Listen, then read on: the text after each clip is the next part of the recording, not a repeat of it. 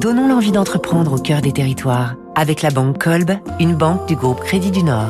Et on va rester dans cette zone de Marseille. Fabrice Lundi, aujourd'hui, un grand nom de l'immobilier qui a contribué au changement de visage de la ville.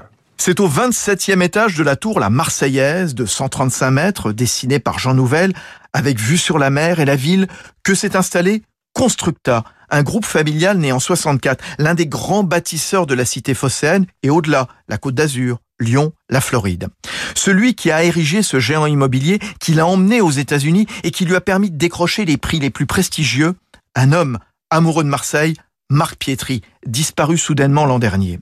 Constructa propose une gamme très large, du résidentiel allant de la primo-accession au très haut de gamme, des tours, des résidences de services, des hôtels et aussi de grands projets de réaménagement urbain. À Marseille, les quais d'Arinque, les bords du lac à Aix-les-Bains, les jetés du Ningue à côté de Mulhouse, son credo, un immobilier aménageur de ville à visage humain, Jean-Baptiste Pietri, architecte lui-même, le fils de Marc Pietri. Avant, on se concentrait uniquement sur notre bâtiment, sur notre projet.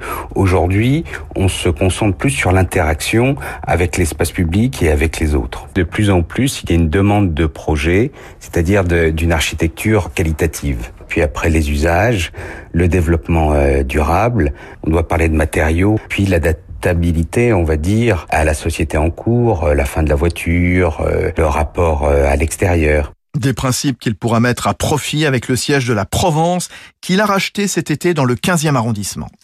C'était Territoire d'excellence sur